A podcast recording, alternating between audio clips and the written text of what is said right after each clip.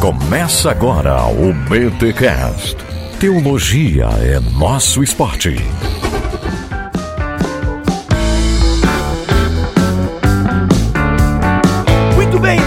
Muito bem. Começa mais um BT Cash de número 329. Eu sou Rodrigo Bibo e então me tira o medo que me faz dizer, Moisés, suba em meu lugar. Eu sou Tomás Camba, crente que é crente não terceiriza a sua fé. Olha aí, gente, estamos aqui com o Tomás Camba, ele que é um dos autores da Mundo Cristão e vamos falar sobre o livro que ele acaba de lançar pela editora Terceirização da Fé. Cara, é um papo sobre espiritualidade e muito atual. Então fica com a gente, mas antes, os recados paroquiais.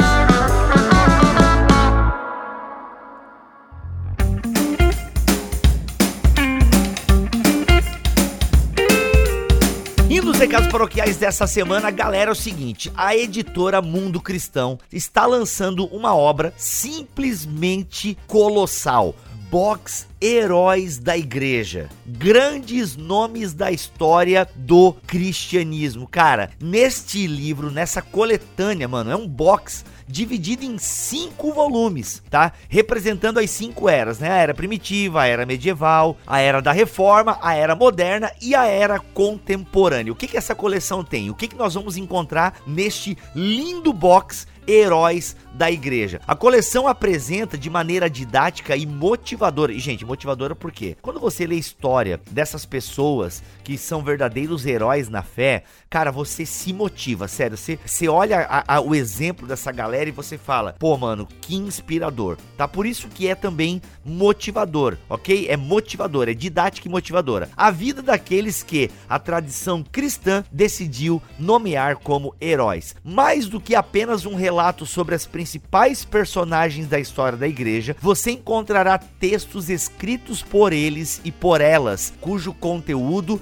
é de alto valor devocional. Atenção meninas, vocês ouviram? Nesse livro Heróis da Igreja, você também terá heroínas, ok? Então, neste box Heróis da Igreja, grandes nomes da história do cristianismo, as mulheres também serão contempladas, ok? Gente, um box lindo, mar... sério, entra no site, tem um link tá aqui na descrição deste podcast. Dá uma entrada para você ver a qualidade desse material. Gente, grande lançamento da Mundo Cristão, ok? Heróis da Igreja. Clica no link que está aqui na descrição deste podcast ou entre em mundocristão.com.br ou, né, se você quiser já fazer duas coisas legais, né, que é comprar esse box e abençoar o Bibotalk, dá uma olhada lá no nosso link na Amazon. Lembrando que você comprando na Amazon, você também ajuda o Bibotalk. E ainda comprando na Amazon, você tem aí o frete grátis e tal, aquela coisa toda, porque o box está com a opção de frete grátis. E se você é Amazon Prime também, enfim, gente, clica no link que está aqui na descrição deste podcast e conheça o box Heróis da Igreja, grandes nomes da história do cristianismo, grande lançamento da Mundo Cristão. E aproveitando rapidamente aqui os recados paroquiais para dizer sobre o BTD. Gente, o BTD 2020, o BTD nacional, que tá com a data marcada para o dia 25 de julho deste ano. E aí, vai cancelar ou não? Galera, a gente está acompanhando aí, a gente vai acompanhar os próximos 15 dias. A princípio, nós não iremos cancelar o BTD nacional 2020, ok? Em princípio, nós não iremos cancelar. Por quê? Porque acreditamos, segundo aí as estatísticas, que em quatro meses a situação estará estabilizada. Aí você me pergunta, Bibo, cadê o link para eu me inscrever? Eu já estou agoniado. Galera, o Eventbrite que é o site que faz a inscrição do BTD, ele reteve a grana. Já tem 30 inscrições, porque nós já liberamos o link para os mantenedores do Bibotalk, mas ele já reteve a grana. E, segundo até o último e-mail que nós recebemos, ele só vai liberar a grana depois do evento. Pois bem, como que eu vou pagar o coffee break? Como que eu vou dar a oferta para os palestrantes? Como é que eu vou cobrir passagens aéreas? Eu preciso do dinheiro. Eu não tenho 15 mil guardado para poder fazer e enfim, tá total. Então o que acontece, galera? Acontece que a gente está vendo, ou nós vamos tentar negociar algumas coisas, principalmente o coffee break, para poder pagar depois, quando eu receber o dinheiro do Eventbrite. E gente, eu confesso para vocês, eu não acho errado o que o Eventbrite fez não, porque vai que a gente cancela o evento ele pelo menos consegue devolver o dinheiro para a galera. Ou seja, o Eventbrite está pensando no consumidor. Eu achei isso bem bacana.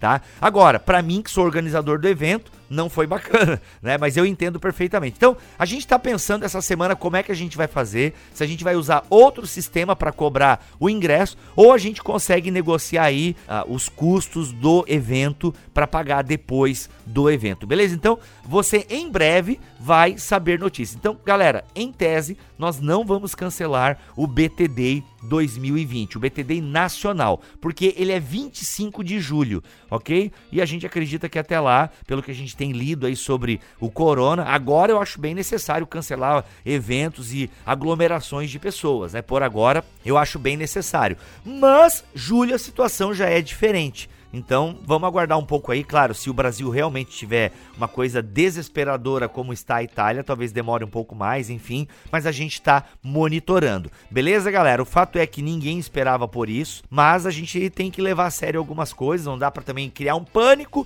mas também não dá para ser é, relapso em algumas atitudes. Mas em tese, em tese, 25 de julho é uma data tranquila para se manter um evento que vai juntar aí aproximadamente 300 pessoas. Tá bom, galera? Mas eu ainda não vou liberar o link para vocês. Ah, você que é mantenedor e já fez, ok, tudo certo. Mas a gente vai informar vocês aí. Fiquem de olho nas nossas redes sociais que a gente vai trazer para vocês mais informações. Tá bom? É isso então. Fico com esse episódio que está maravilhoso, tá curtinho, mas vai direto ao ponto.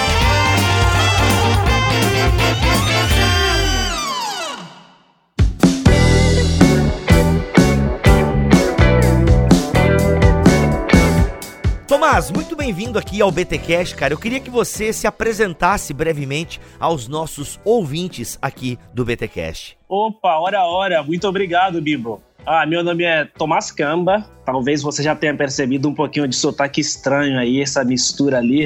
Mas eu sou angolano é, nasci em Angola, residido em São Paulo basicamente há nove anos. É, e eu acho que é isso. Sou pastor, sou um dos pastores aqui na Igreja Batista do Morumbi, é, cuidando de jovens e também da área de ensino da igreja, ajudando aí com, com a área de ensino na igreja. Então, legal, legal. Eu acho que é isso. Acho que é. Bem, já é muita coisa, né? Só ser pastor, para mim, já, já é muita coisa. Ainda cuida da área de é. ensino, cuida dos jovens, né? Legal. Tomás, você tem pensado esse tema da espiritualidade e você acabou pegando essa faceta da terceirização da fé. Conta para nós um pouco do background, do que levou você a investigar um pouco esse tema. É, eu acho que como pastores, a gente, o, a, a comunidade de fé acaba sendo um laboratório muito grande pra gente, né? Nossa, acabou de chamar os membros agora de rato de laboratório, mas eles não vão estar ouvindo esse podcast. Exa exatamente, exatamente. Aí depois eles me matam. É, então a comunidade de fé acaba sendo um local de muitas experiências experiências. E a, o background da terceirização da fé, ele acontece através da nossa comunidade de fé e também das aulas que eu ministro no, no seminário é, e de andanças por aí nesse, nesse mundo evangélico. E aí acabei percebendo de fato que a responsabilidade ou o significado do sacerdócio universal, porque quando a gente fala sobre terceirização da fé, nada mais, nada menos do que a ideia do sacerdócio universal, ela tem sido muito desprezada, uhum. né? Tem sido muito desprezada. E foi a partir dessa essa constatação, então, que cheguei até a terceirização da fé. E na uhum. época que eu escrevi esse, esse texto, eu acho que foi há dois anos atrás, isso, estava na efervescência também a problemática das terceirizações no Brasil e tal. E, e, e, então foi, foi tudo casando ali, foi tudo casando. E aí o pessoal da mundo cristão, olha que legal e tal. Então foi tudo causando. Mas uhum. é, é uma experiência que parte da, da realidade da igreja local e também de observância das aulas que eu ministro no, no seminário. Então tenho percebido bastante que as pessoas elas uhum. é, têm desprezado o real significado do sacerdócio universal. Uhum. A ideia de é, se relacionar diretamente com Deus através do sacrifício de Cristo, né, que nos convida a acessarmos, a nos conectarmos com o Pai, né, sem intermediários, sem moletas, e isso tem sido uhum. cada vez mais descartado, e as pessoas têm se tornado cada vez mais dependentes é, da espiritualidade dos outros. Entendi. Tomás, mas a igreja não é um pouco culpada disso, ou diria totalmente culpada? Porque quando a gente pensa, por exemplo, na questão do sacerdócio real, né, de todos os crentes. Eu até escrevi um livreto chamado Sacerdócio Real de quase todos os crentes. Sim, sim, sim. é, eu li esse seu livreto. Olha aí, obrigado, cara, obrigado. Então, assim, mas a, eu penso que a igreja é um pouco culpada, porque é tanto nos movimentos tradicionais, eu até costumo brincar, né, que as igrejas herdeiras diretas da reforma protestante, parece que essa parte aí da teologia ficou meio, meio obscura, né, porque só quem é ordenado pode fazer isso, né, tem uma série de restrições ao leigo, né, aliás, até essa expressão surge em igrejas reformadas, né, o pastor e o leigo. Então, como é que tu enxerga isso? De alguma forma, me parece que a igreja tem uma certa responsabilidade em gerar esses dependentes, né, espirituais, né? Então a gente tem uma igreja que cria essas categorias de líderes, de pastores e uma por outro lado os leigos. Muitos pastores arrogam para si, né, o título de homem de Deus. Então como é que a gente entende um pouco esse caldo aí? Sim, uh, Bibo, eu acho que você tem razão. A igreja ela tem uma responsabilidade, eu acho que não é total, né? Uhum. É, eu acho que existe uma responsabilidade, é, é recíproca essa responsabilidade. Uhum. Ela é uma responsabilidade da liderança da igreja, diria nesse, nesse caso, e da comunidade de maneira geral. Por quê? É, são dois aspectos. Primeiro, para a, a liderança da igreja, eu acho talvez se torne um pouco mais cômodo você permitir que as pessoas se tornem completamente dependentes da sua espiritualidade comunidade, porque isso torna a comunidade completamente alienada nesse sentido. Né? Então, é tornar as pessoas dependentes da nossa espiritualidade, torna as pessoas alienadas, infrutíferas. É, as pessoas elas se tornam extremamente dependentes do nosso relacionamento com Deus. Aí tem o processo da deificação da própria liderança, né? E, e alguns pastores, apóstolos, bispos, enfim, né? Qualquer nomenclatura que queira usar. Uhum. Alguns pastores, bispos, enfim, se apoderam exatamente disso para acabarem tornando as pessoas reféns da sua espiritualidade. Daí, inclusive, descendem diversos, é, diversos tipos de brutalidades que têm acontecido no meio, no meio evangélico, né? Determinadas pessoas não podem sair de determinadas comunidades porque, cara, tem que pedir a bênção do, do líder, porque senão será amaldiçoado e tal. Pô, Mas por que que isso acontece? Isso acontece exatamente pelo fato dessas pessoas acabarem terceirizando a sua fé, a sua espiritualidade em prol de um líder e elas é, deixam de se relacionar de maneira pessoal com Deus. Então, a figura do líder, ela acaba sendo uma figura que gera, nesse caso, um, um terror espiritual, digamos. Uhum. E por parte da, da comunidade também, de algumas pessoas, eu acho que acaba sendo também cômodo, porque se relacionar com Deus exige responsabilidade. Então, é necessário que nós nos, nos tornemos pessoas responsáveis. E eu acho que se existe uma qualidade, uma virtude é, que está em falta hoje em dia, é a responsabilidade. As pessoas não querem se responsabilizar por nada. Então, por isso é que elas acabam meio que correndo para terceirização. Porque, suponhamos, Bibo, se você vá até algum especialista, pegar algum conselho, buscar alguma, alguma expertise, por exemplo, se no final das contas a, o conselho, a expertise que te for passada é, der errado, você não é totalmente culpado, porque você foi aconselhado certo. a agir daquela maneira. Então, eu, eu percebo que esse é o mesmo perigo que tem assolado a igreja. Então, algumas pessoas, elas decidem não se responsabilizar pelo, pelo seu relacionamento com Deus, a buscar a Deus por meio da oração, por meio da palavra, por meio das disciplinas espirituais e acabam se tornando extremamente dependentes da espiritualidade dos outros, porque é mais cômodo. É muito mais cômodo ir para o culto no domingo e ouvir o pastor falar, cara, que mensagem legal, da hora, mas durante a uhum. semana, nada. É muito mais interessante ouvir o testemunho de uma outra pessoa, do pastor, de algum líder, é, falando a respeito de algo que Deus fez, mas a, a pessoa de maneira individual, ela tá nem aí para viver uma experiência com Deus. Então, eu acho que acaba sendo a responsabilidade é de ambas as partes. Sim, porque o indivíduo que vai ler a Bíblia vai perceber também a responsabilidade que ele tem. E por falar em Bíblia, Tomás, parece que a gente vê um pouco isso na Bíblia, né? Já essa terceirização da fé. Exato, exato. Inclusive, essa, esse livro ele é fruto de, um, de uma mensagem que eu preguei é, aqui na Igreja Batista do Morumbi, São Paulo. É, e aí o pessoal do Mundo Cristão acabou achando, inclusive, essa mensagem, entraram em contato fazendo a proposta, inclusive, de escrever é, o texto. Então, esse texto é fruto de uma mensagem. Legal. É, e eu acabo diagnosticando isso já em, em Êxodo. Êxodo capítulo de número 20, é, versículo de número 19, é, fala claramente a respeito disso, né? Quando é, Moisés aí tá basicamente trazendo os mandamentos, decálogo. No versículo 19, eles, o texto diz o seguinte, tô lendo aqui na NVT. Disseram a Moisés, fale você conosco e ouviremos, mas não deixe que Deus fale diretamente, é, pois morreríamos. Então, o cenário todo, esse texto acho que é muito conhecido pra gente, né? Que é o texto ali do, é, do decálogo e tal. Deus pede para que o povo se preparasse, porque Deus queria falar com eles, mas decorrido o tempo da preparação, o monte começa a fumegar no dia exato, na hora marcada do rolê. Aí os caras. aí os caras vejam um monte fumegando e tal, relâmpagos e trovões, eles ficam simplesmente com medo. E aí eles chegam para Moisés e falam para ele: Olha, nós não queremos ouvir nada de Deus, né? Fale você com Deus e simplesmente você se torne o nosso mensageiro. Ou seja, eles acabam exatamente terceirizando, delegando, porque terceirizar é nada mais, nada menos do que você delegar, né? Delegar a responsabilidade. Então eles acabam terceirizando. Deus queria falar com o povo, mas o, é, o medo e o desconhecimento que eles tinham a respeito de Deus, ele acaba gerando essa terceirização. Então eles preferem que Moisés falasse com Deus e a partir da conversa de Moisés com Deus e para que então de maneira seguinte, como consequência, Moisés pudesse traduzir aquilo que Deus queria falar com eles de maneira pessoal. Então você começa a notar alguns indícios já a partir daqui, né? Uhum. Esse texto ele é ele é um excelente texto para a gente começar um diagnóstico a respeito da terceirização da fé já é, no mundo antigo. Podem ter outros, mas eu, eu utilizei especificamente esse texto. Agora, Tomás, eu pensando aqui enquanto você falava, de alguma forma, e gente, aqui é, prestem atenção no que eu vou falar, que eu tô, tô sendo irônico, pelo amor de Deus, tá? Mas é uma dúvida honesta que pode é, acometer alguns ouvintes, ou muitos. Deus não é culpado de alguma forma?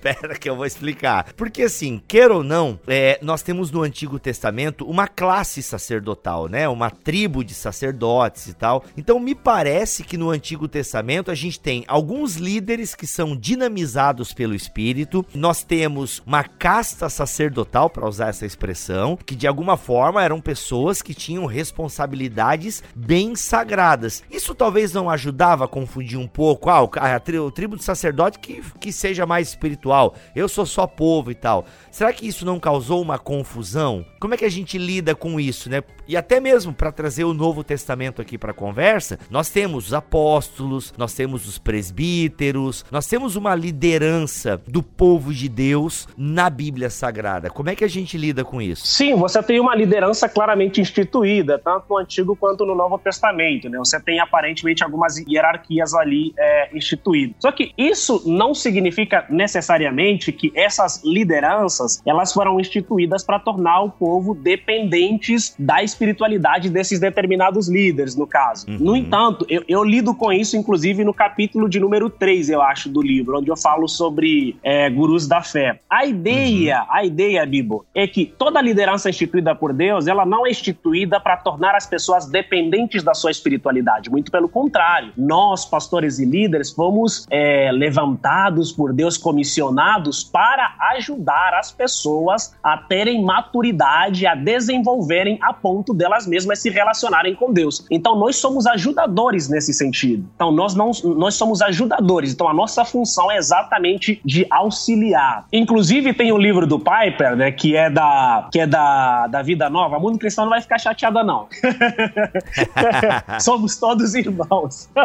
Olha aí, a mundo cristão é um é, doce, cara. Ela tá patrocinando um, um, uma oficina no BTD onde vai ter lançamento lançamento de livro de outra editora. É uma doce, cara. entendeu? Olha só, Mundo Cristão, te é. É, Mundo Cristão entendeu. então que o Piper fala exatamente sobre isso. O título do livro é Irmãos, nós não somos profissionais. Por quê? A liderança, ela é instituída por Deus exatamente para ajudar, auxiliar as pessoas. O perigo, ele acontece a partir do momento que as pessoas, elas se apoderam desse papel de liderança para exercer influência a outras pessoas a ponto de tornar essas pessoas dependentes, e aqui dependência no sentido de reféns da sua própria espiritualidade. Esse, esse é o perigo. Ah, então, esse, esse é o perigo. Então, uhum. é, é, é, aqui onde eu enxergo uhum. o grande perigo uhum. nos nossos dias, que a gente pode começar, que remonta a, a muito tempo atrás. Tá? Então, quando a gente vai para o Novo Testamento, essa uhum. ideia do sacerdócio real, sacerdócio universal, e por isso é que eu trabalho tanto Êxodo, capítulo de número 20, quanto o texto de Mateus. Texto de Mateus, eu acho. Nem lembro mais, tá vendo? Nem lembro o texto que eu trabalhei no,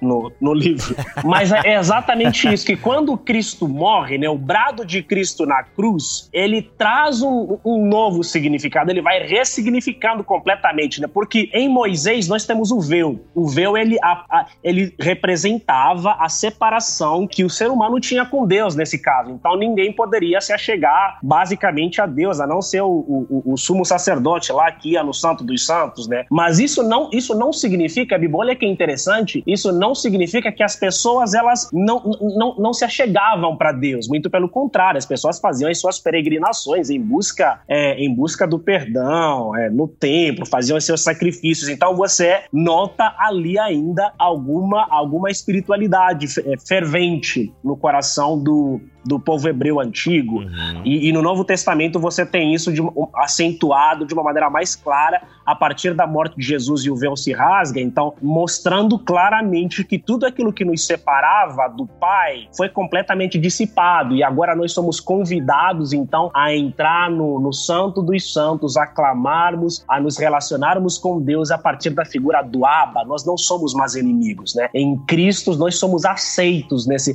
nesse caso. E isso é, é incrível, isso é lindo, é belo. E é exatamente essa experiência que nós é, temos, temos perdido por causa da, da terceirização. Uhum. Quais são as consequências mais graves, assim, Tomás, se a gente pudesse elencar de alguma forma? Ou, por exemplo, como uma pessoa pode detectar que está diante de uma liderança abusiva e que de alguma forma fomenta essa terceirização. Como é que alguém pode se flagrar agora um terceirizado espiritual? Por exemplo, a valorização que nós damos na palavra. É, não existe possibilidade da gente conhecer verdadeiramente quem Deus é, assim, né? A não ser por meio da revelação que ele fez de si mesmo, pela palavra. E a palavra ela nos capacita de fato para que nós tenhamos o real conhecimento de quem Deus é. Então, uma das maneiras de percebermos, por exemplo, a, a terceirização é a desvalorização que nós damos da palavra. A palavra ela se tornou basicamente um amuleto. E hoje as pessoas abrem a palavra apenas no culto de domingo e olhe lá quando o pregador recita o texto bíblico. Isso se uhum. participar de um culto que o pregador recita o texto bíblico, né? Isso mostra claramente claramente um perigo a respeito da, da terceirização. Por quê? Sem o conhecimento da palavra, não existe possibilidade de conhecer quem Deus é. E sem conhecimento de quem Deus é, nós nos tornamos completamente alheios a respeito da nossa real identidade. Tá? Porque tudo que eu sei a respeito de mim é me é revelado por Deus por meio da palavra. É, então, e, e, se eu não conheço a Deus por meio da palavra, eu não sei, não, não tenho a real noção a respeito da minha verdadeira identidade. Então começa o perigo aí. Uhum. Então, esse é uma. A prática das disciplinas espirituais, por exemplo, né, a oração, elas têm se tornado cada vez mais escassa uhum. na nossa vida, sabe? E o crescimento espiritual das pessoas. Por quê? A terceirização da fé, ela gera uma comunidade fria, ela gera uma comunidade fria, ela gera uma comunidade apática, ela gera uma comunidade que não enxerga a beleza que existe na vivência das escrituras. Porque a palavra é um passaporte incrível para uma vida incrível. Ah, e a partir do momento que a gente terceiriza a nossa espiritualidade, nós não conseguiremos de fato é, enxergar a beleza que existe em viver as escrituras. Legal, legal. E cara, que casos tu presenciou assim? Não a partir de ti ou próximos a ti, ah, ou pode ser, quem sabe, mas algum caso assim que tu, ó, isso aqui é um clássico caso de terceirização ou de abuso, né? A gente pode falar dos abusadores da fé, porque uma liderança que aceita isso, esse tipo de postura da membresia, é, não deixa de ser um, um abuso, né? Um, um assédio moral até, quem sabe, né? Sim, sim. Sim. Existem vários casos. Por exemplo, geralmente eu participo aqui de entrevista para novos membros aqui na nossa, na nossa, na nossa igreja e já presenciei vários casos de pessoas é, oriundas de, é, de algumas comunidades de fé que claramente sofreram, sofreram abusos assim pesados e chegam aqui completamente destruídas, sabe? E ficam, e ficam admiradas, Bíblia, com o simples fato da gente no culto de domingo pedir, pedir para que as pessoas abram o texto bíblico e a gente lê a a, juntos o texto bíblico para ser edificado e as pessoas ficam, puxa vida, nunca pensei que é, isso fosse possível. Por quê? Porque as pessoas na comunidade anterior elas eram tão dependentes é, de liderança, sabe, a ponto de ficarem quase 24 horas na comunidade, é, sem tempo para família, é, sem tempo inclusive por trabalho, pessoas que foram mandadas embora do trabalho por dedicarem um tempo é, para a comunidade por causa do, do, do líder líder, assim, o líder pede, a pessoa manda, no caso, né? nem pede, manda e a pessoa é, abandona todas as obrigações que tem com a família e profissional e vai mergulhar é, de cabeça naquilo que o líder havia pedido para ela. E como consequência disso, a pessoa acaba perdendo emprego, famílias completamente destruídas. Então eu acho, isso aqui é um achismo, uhum. que muitas das famílias que estão destru que acabam chegando para nossa comunidade, inclusive destruídas, oriundas dessas comunidades, é exatamente por causa de uma espiritualidade brutal nesse caso, por causa de um terror espiritual espiritual que é exercido sobre a vida dessas pessoas. E fruto disso é a terceirização da fé, porque muitas dessas famílias acabam vivendo uma espiritualidade é, na dependência de seus líderes e não necessariamente em buscar e examinar as escrituras como os irmãos de Bereia, por exemplo, faziam.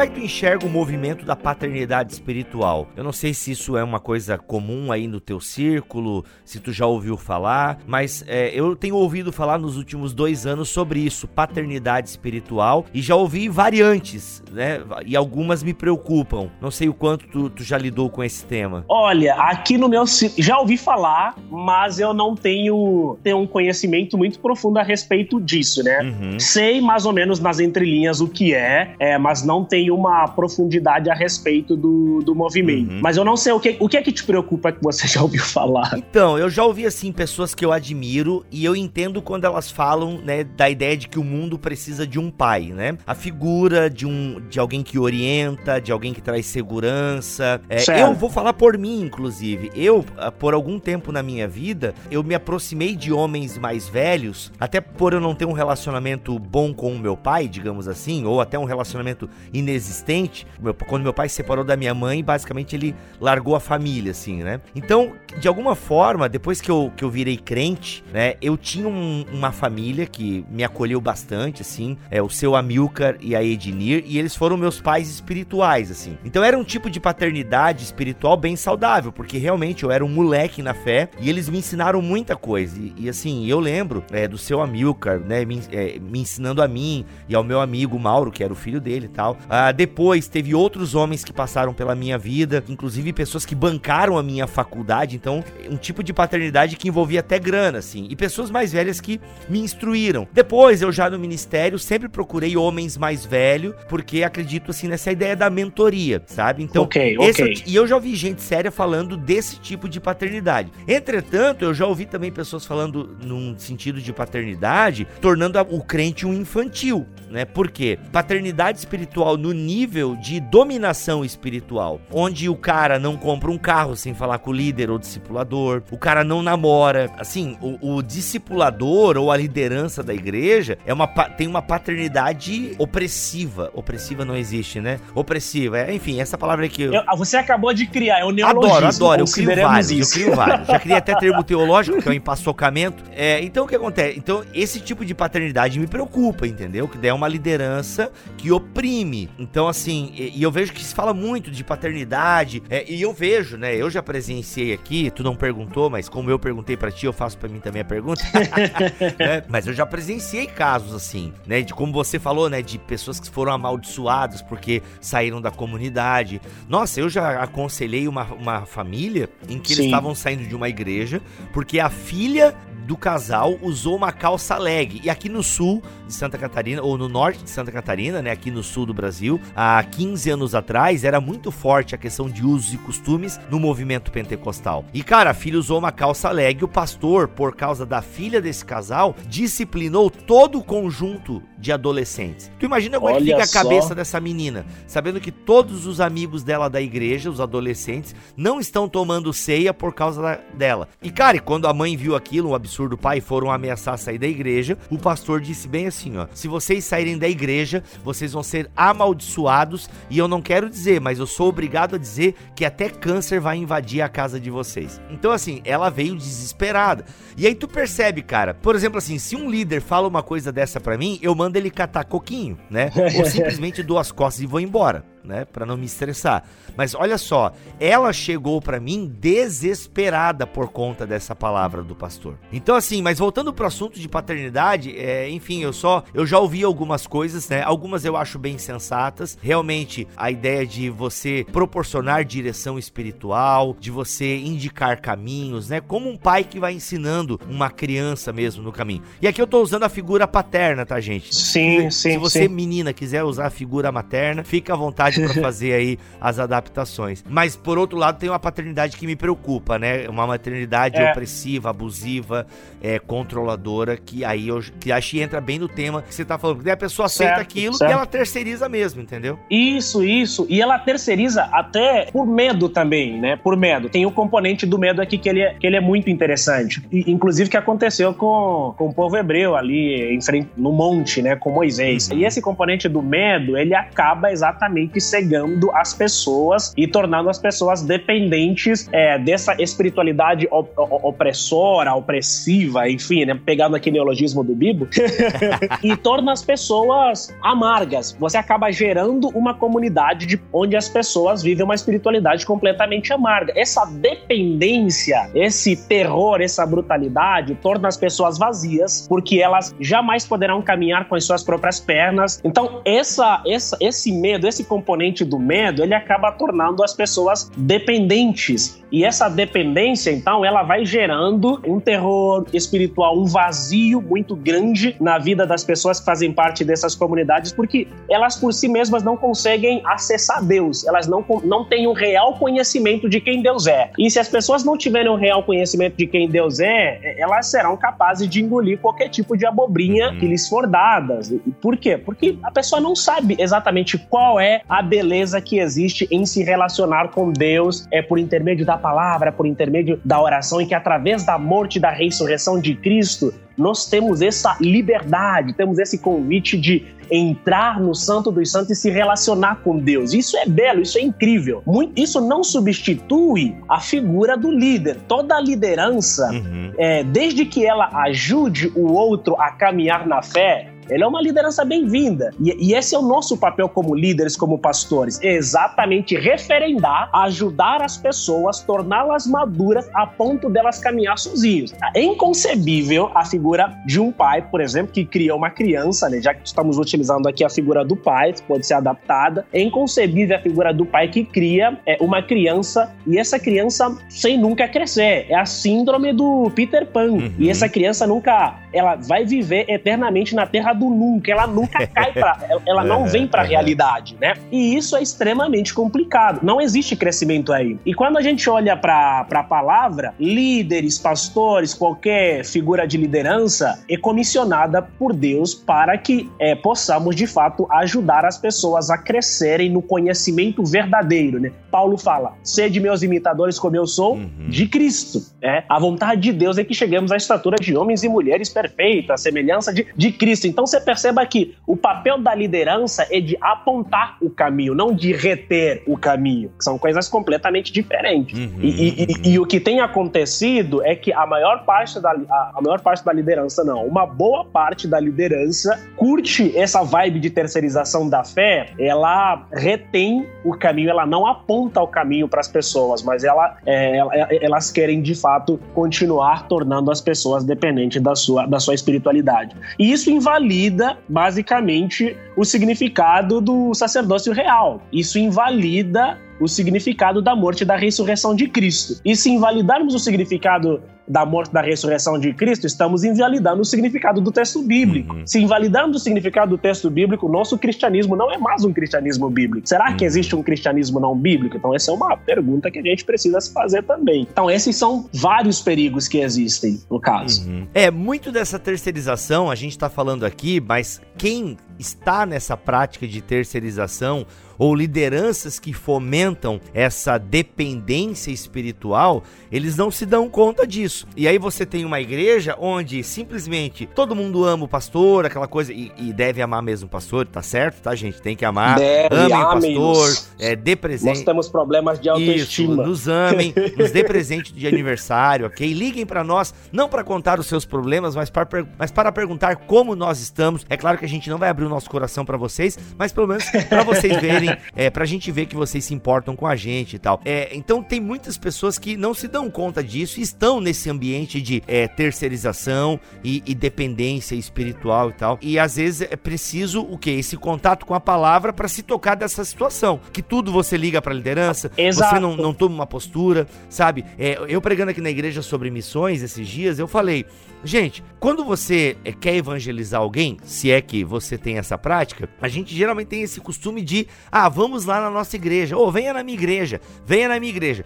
Eu penso que isso, Tomás, é um, um, um, sinônimo de terceirização. Por quê? Vamos lá na minha igreja porque lá vai ter o pastor, lá vai ter o cantor. Então a gente está terceirizando. Na minha compreensão de evangelismo, antes de convidarmos a pessoa para ir na nossa igreja, deveríamos convidá-la para ir na nossa casa. Exato, exato. Tá porque, tá né, vem ver, vem ver, olha o que Deus está fazendo na minha vida. Exato. Agora não, é, na vida do pastor, olha como esse homem fala bem, olha como essa mulher prega bem, olha como essa mulher canta, olha como esse homem ministra e não sei o que. A gente tá sempre apontando pro o outro. outro. Exato, exato. No fundo, nós não estamos apontando para Cristo. Isso é bem complicado. Exato, exato. Então, todas, toda essa tratativa de apontar para o outro, ela esvazia completamente aquilo que Cristo está fazendo em nós. E nós acabamos apontando para o outro porque, uhum. de fato, Cristo não está fazendo nada em nós, né? E se Cristo não está fazendo nada uhum. em nós, isso é a denúncia de que provavelmente nós ainda não o conhecemos ou o nosso relacionamento com ele está completamente estagnado, minguante, né? Então nós precisamos entender que toda, uhum. é, com toda certeza, que falar com Deus, se relacionar com o eterno,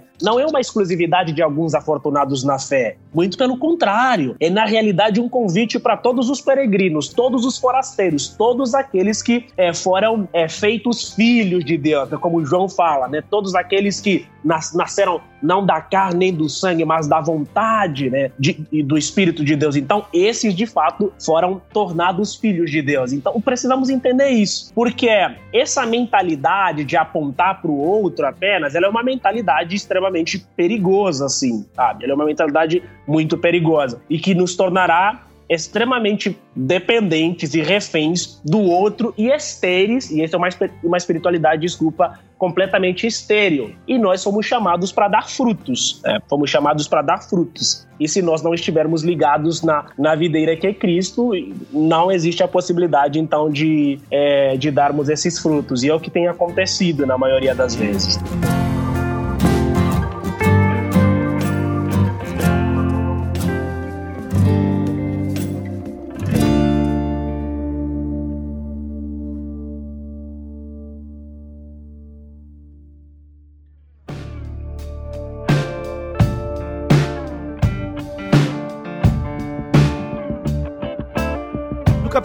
9, tu fala sobre espiritualidade do espetáculo. Qual é que é essa? Então, a espiritualidade do espetáculo é basicamente uma espiritualidade que quer simplesmente se relacionar com Deus por intermédio daquilo que ele está fazendo, das suas manifestações. São pessoas que querem simplesmente ficar observando a sarça ardente. Nossa, que incrível, que lindo, que maravilhoso. mas, mas a partir do momento que essa sarça ardente comissiona esse indivíduo, ele fala, cara, não, beleza, não, não é isso que eu quero da minha vida, né? Não, para isso existem é, os pastores, existem outras pessoas. Eu quero simplesmente observar aquilo que Deus está fazendo. De Deus eu quero bênção, mas não quero responsabilidade. Olha. Então essa essa é a ideia da espiritualidade do, é, do espetáculo. E, e, essas pessoas que vivem uma espiritualidade do espetáculo, elas são tão vazias, são tão vazias, que é, no primeiro problema que bate, elas acabam se tornando completamente decepcionadas com Deus, mas isso é porque nunca conheceram de fato quem Deus é. O que elas conheceram a respeito de Deus é simplesmente aquilo que Deus estava fazendo, e não necessariamente por meio de uma vivência e por meio de um relacionamento íntimo e profundo com a pessoa, é, com a figura do, do próprio Deus. Então, é, é, é basicamente isso que eu trato no capítulo de número 9. Uhum, uhum. O Keller diz o seguinte: se você adora um Deus que lhe dá tudo o que precisa, você deve ter cuidado, pois pode estar adorando uma versão divinizada de si mesmo. Olha. É, exato. Eu, eu, inclusive, faço essa citação no livro. Sim, eu tô lendo aqui. é, então, então, exato. Por quê? Tive uma experiência, Bibo, aqui, inclusive, na nossa, na nossa igreja, é, fui falar num, num, pequeno grupo, nossa igreja aqui tem uns pequenos grupos, é, fui falar num pequeno grupo, uhum. e aí depois da minha, da minha preleção, essa palavra bonita que me viu na mente, né?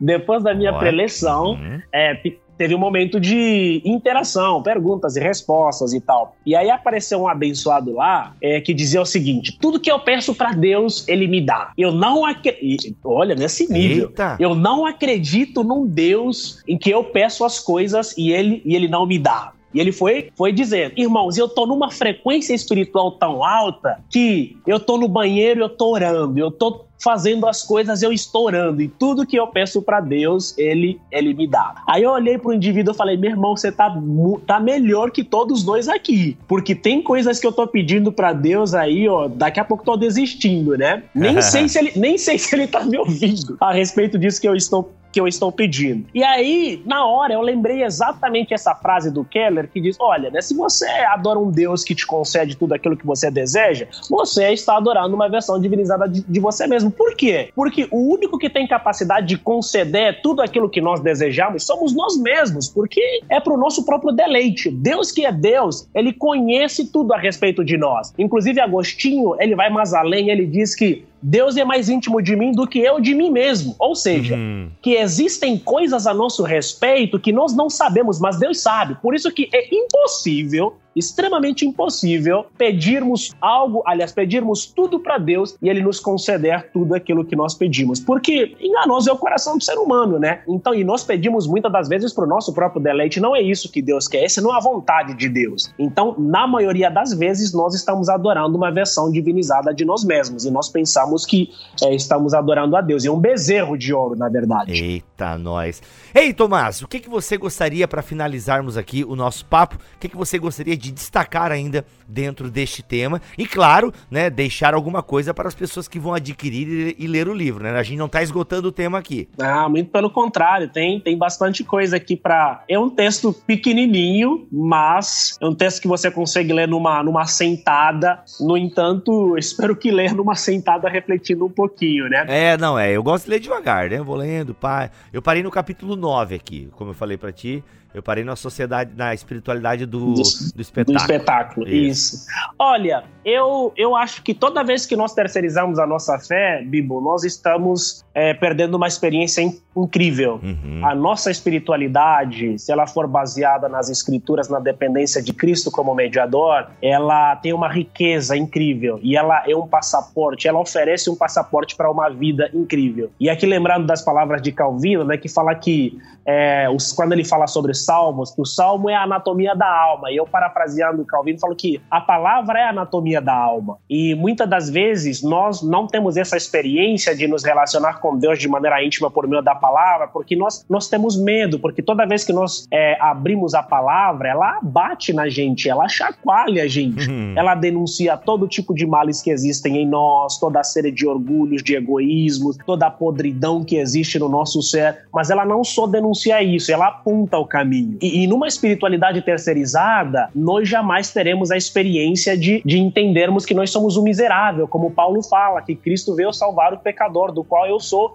o principal. Então, numa espiritualidade terceirizada, nós não temos esse confronto que a palavra é, que a palavra nos causa. E ela nos confronta a ponto de sermos transformados por ela mesma. Tá? Então, toda vez que terceirizamos a nossa espiritualidade, a nossa fé, o nosso relacionamento com Deus, nós acabamos perdendo essa experiência incrível de conhecer quem Deus é, de enxergar beleza, de olhar para esse mundo caído e ainda assim enxergar esperança, porque nossa fé, ela não é simplesmente uma fé triunfalista, ela é uma fé que triunfa até na derrota nesse caso, porque ela tem esperança, né? Ela tem esperança que no final das contas Cristo vencerá. Essa é a nossa esperança e esse é o triunfo que nós, esse é o triunfo, desculpa, que nós temos inclusive em meio a toda a derrota, em meio ao caos da vida. E pessoas que terceirizam a, a sua fé, a sua espiritualidade elas não acabam tendo essa experiência de crescimento, de maturidade, tá? Porque elas acabam vivendo simplesmente na dependência é, do outro, nesse caso. Então, isso, isso é incrível. Muito isso, bom, muito bom. Isso é incrível. Gente, é isso. Terceirização da fé. Assuma a responsabilidade do seu relacionamento com Deus, de Tomás Camba,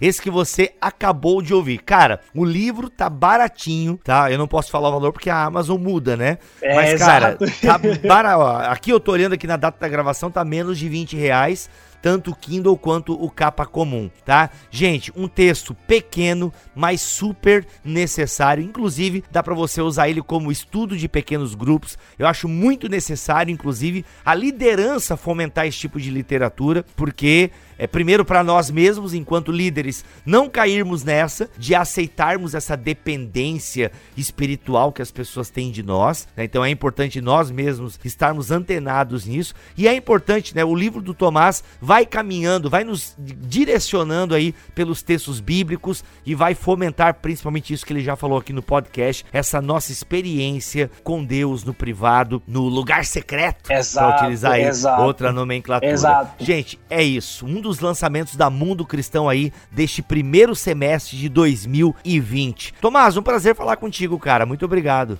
Prazer, Bibo. Para terminar aqui, duas coisas rápidas assim, Opa, Bibo, para deixar para os nossos ouvintes. Primeiro, para líderes e pastores, é tempo de reconhecermos que nós, pastores e líderes, nós não somos gurus das ovelhas das, nossa, das nossas ovelhas, né? Ou guias Boa. espirituais no sentido de exercermos terror e brutalidade sobre eles. Mas é tempo de reconhecer que nós fomos levantados por Deus para ajudá-los a amadurecer e não para que eles se tornem dependentes da nossa espiritualidade, dos nossos sermões, da nossa vivência. Não é isso. Nosso papel é o papel de auxiliar essa, essas pessoas para que elas cresçam. E para as pessoas, de maneira geral, que fazem parte das nossas comunidades, precisamos entender o seguinte, que a palavra, ela abre os nossos olhos para uma realidade incrível, tá? E ela nos ajuda a vivermos de uma maneira íntima com Deus. E esse relacionamento íntimo com Cristo, ele só vai ser possível exatamente quando nós entendermos que a nossa espiritualidade, ela precisa ser baseada no relacionamento que nós temos com ele por meio da palavra, por meio da oração e adotando essas, essas disciplinas espirituais. Então,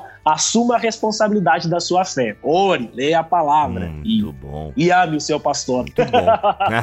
boa, boa, boa. É isso, gente. Vamos ficando por aqui em mais um BTcast. Voltamos na semana que vem, se Deus quiser e assim permitir. E não esqueça de visitar o site da Mundo Cristão e conferir os lançamentos da editora. Tomás, despede-nos com uma bênção aí.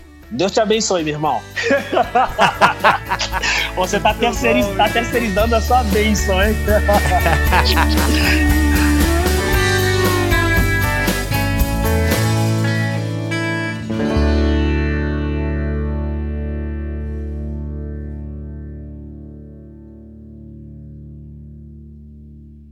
Este podcast foi editado por Tuller Bibotalk Produções.